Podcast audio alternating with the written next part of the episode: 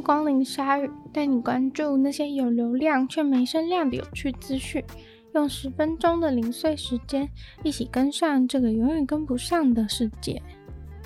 南韩议会已经通过，要在医院的手术室里面设置监视录影器，因为曾经有些意外，当中竟然有没有资格的工作人员在代替主刀医生做手术。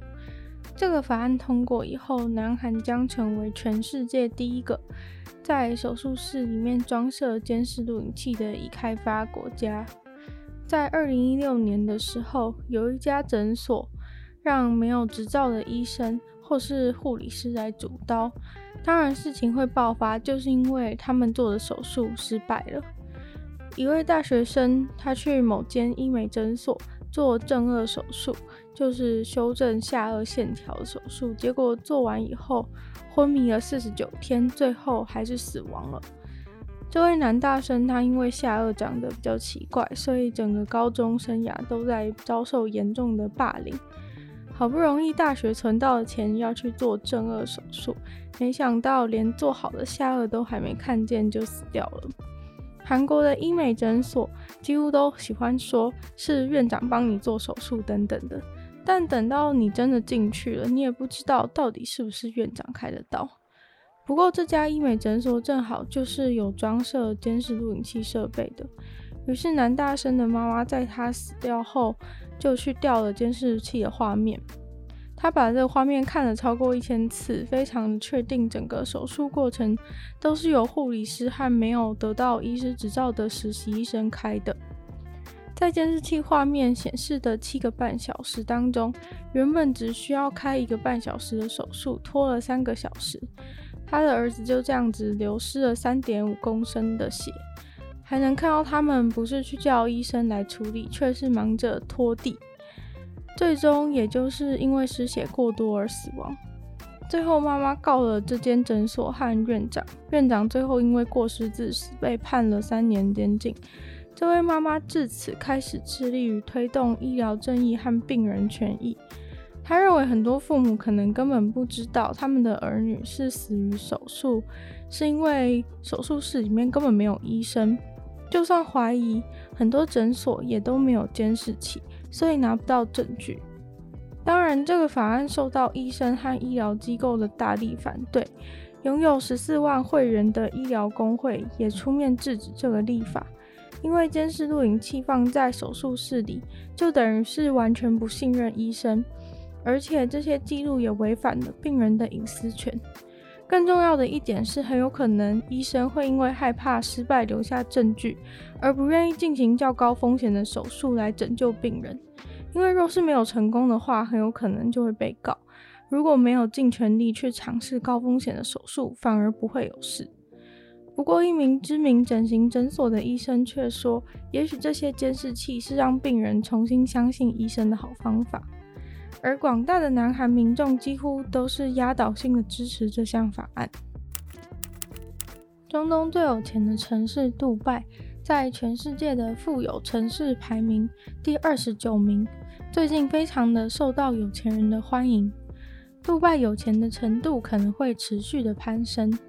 根据一个专门研究世界上最有钱的富翁动向的研究机构。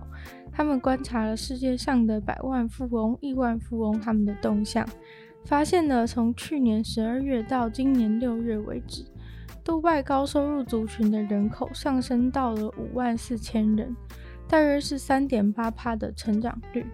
而拥有超过一千万美金以上的富翁，从两千四百八十人成长到了两千五百三十人。拥有超过一亿美金以上财富的人，则成长了八点五趴。富翁研究机构的财富分析师表示，造成有钱人前往杜拜的可能原因包括了安全性、医疗服务、精品店、餐厅、海滩，还有最重要的税率优待。而且，杜拜其实也是一个金融中心，各方面都还算方便。而因为这些有钱人入主杜拜的关系，杜拜的私有财产总额在不到一年内就上升了一百三十亿。即使是在疫情的影响下，还是有超过两千个有钱人愿意在这样的时期搬家过去。截至二零二一年六月，杜拜人集体的财富就达到了五千三百亿美金，其中就有一百万美金是房地产部分。这个富翁研究机构还发现，在中东地区第二有钱的城市是以色列的特拉维夫市。虽然你可能没怎么听过这个地方，但这个地方私有财产的总额也有达到三千一百二十亿。而非洲地区的话，就是南非的约翰尼斯堡稳坐冠军，私有财产总额达到两千三百五十亿。而第二名就是在企鹅小镇里面提到的开普敦，拥有一千三百亿的财富总额。听到这里，可能就有点好奇，那全世界的排行榜是如何呢？第一名是二点九兆的纽约，第二名是二点六兆的旧金山湾区，第三名是二点五兆的东京，接下来是二点三兆的伦敦，两兆的北京，一点八兆的上海。一点三兆的洛杉矶，一点一兆的雪梨，一兆的芝加哥，还有最后是九亿七千万的孟买。绿色能源开始稳定供给以后，要怎么储存这些再生能源，又是一个新的挑战。而地心引力除了让我们能好好的站在地上以外，又再次证明自己是我们的好伙伴了。瑞士的一家新创公司就想到了一个超级简单的方法，那就是把巨大的砖块举起来再摔下去，简单到让人无言，但却很有用。首先用多余的能量把砖块吊起来，叠成一个很高的塔，等到能量需求高的时候，再让这些砖块摔下去，并带动发电机产生电力。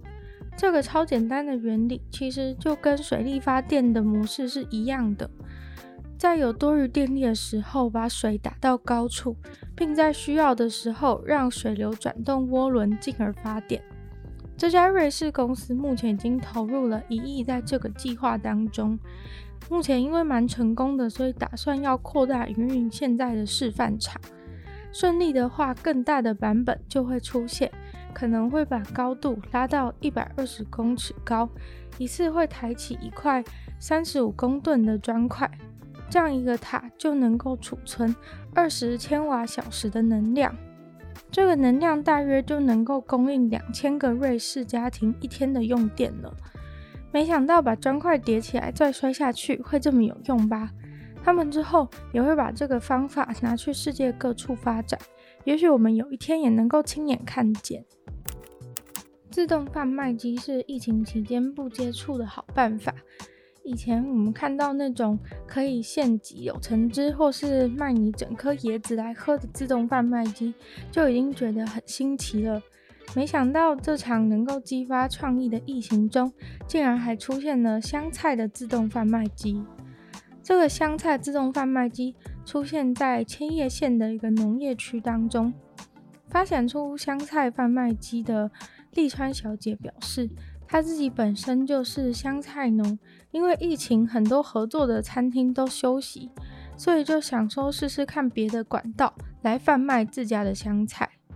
自动贩卖机里面除了有新鲜的香菜以外，还有香菜的创意料理，像是香菜饼干、香菜酱等等。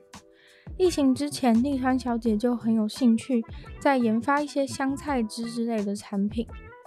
香菜饼干看起来很高级，香菜酱据说也很百搭，可以拿来加在冷的豆腐料理上，或是配面包吃。站在自动贩卖机前就可以闻到浓浓的香菜味，其实并不是主要从自动贩卖机里面散发出来的味道，而是附近周围整个都是香菜田的关系。自动贩卖机的旁边则是只有星期天才会开的贩卖部。利川小姐不止弄了自动贩卖机，还用自己的脸做成品牌的 logo。贩卖部里面还能买到有她的脸的 T 恤，非常有趣。而自从香菜贩卖机上了新闻以后，整个大红。利川小姐现在补货都来不及了。今天的鲨鱼就到这边结束了。喜欢鲨鱼的朋友，记得帮鲨鱼分享出去。可以的话，在 Apple Podcast 留星星，写下你的评论。也可以在任何留言区的地方写下关于新鲨鱼新闻内容的想法，我都会在回复。那也可以去收听我的另外一个 podcast《女友的纯粹不理性批判》，里面有时间更长的内容。那也可以订阅我的 YouTube 频道，或是追踪我的 IG。那就希望鲨鱼可以在每周二、四、六顺利与大家相见。那我们下次见喽，拜拜。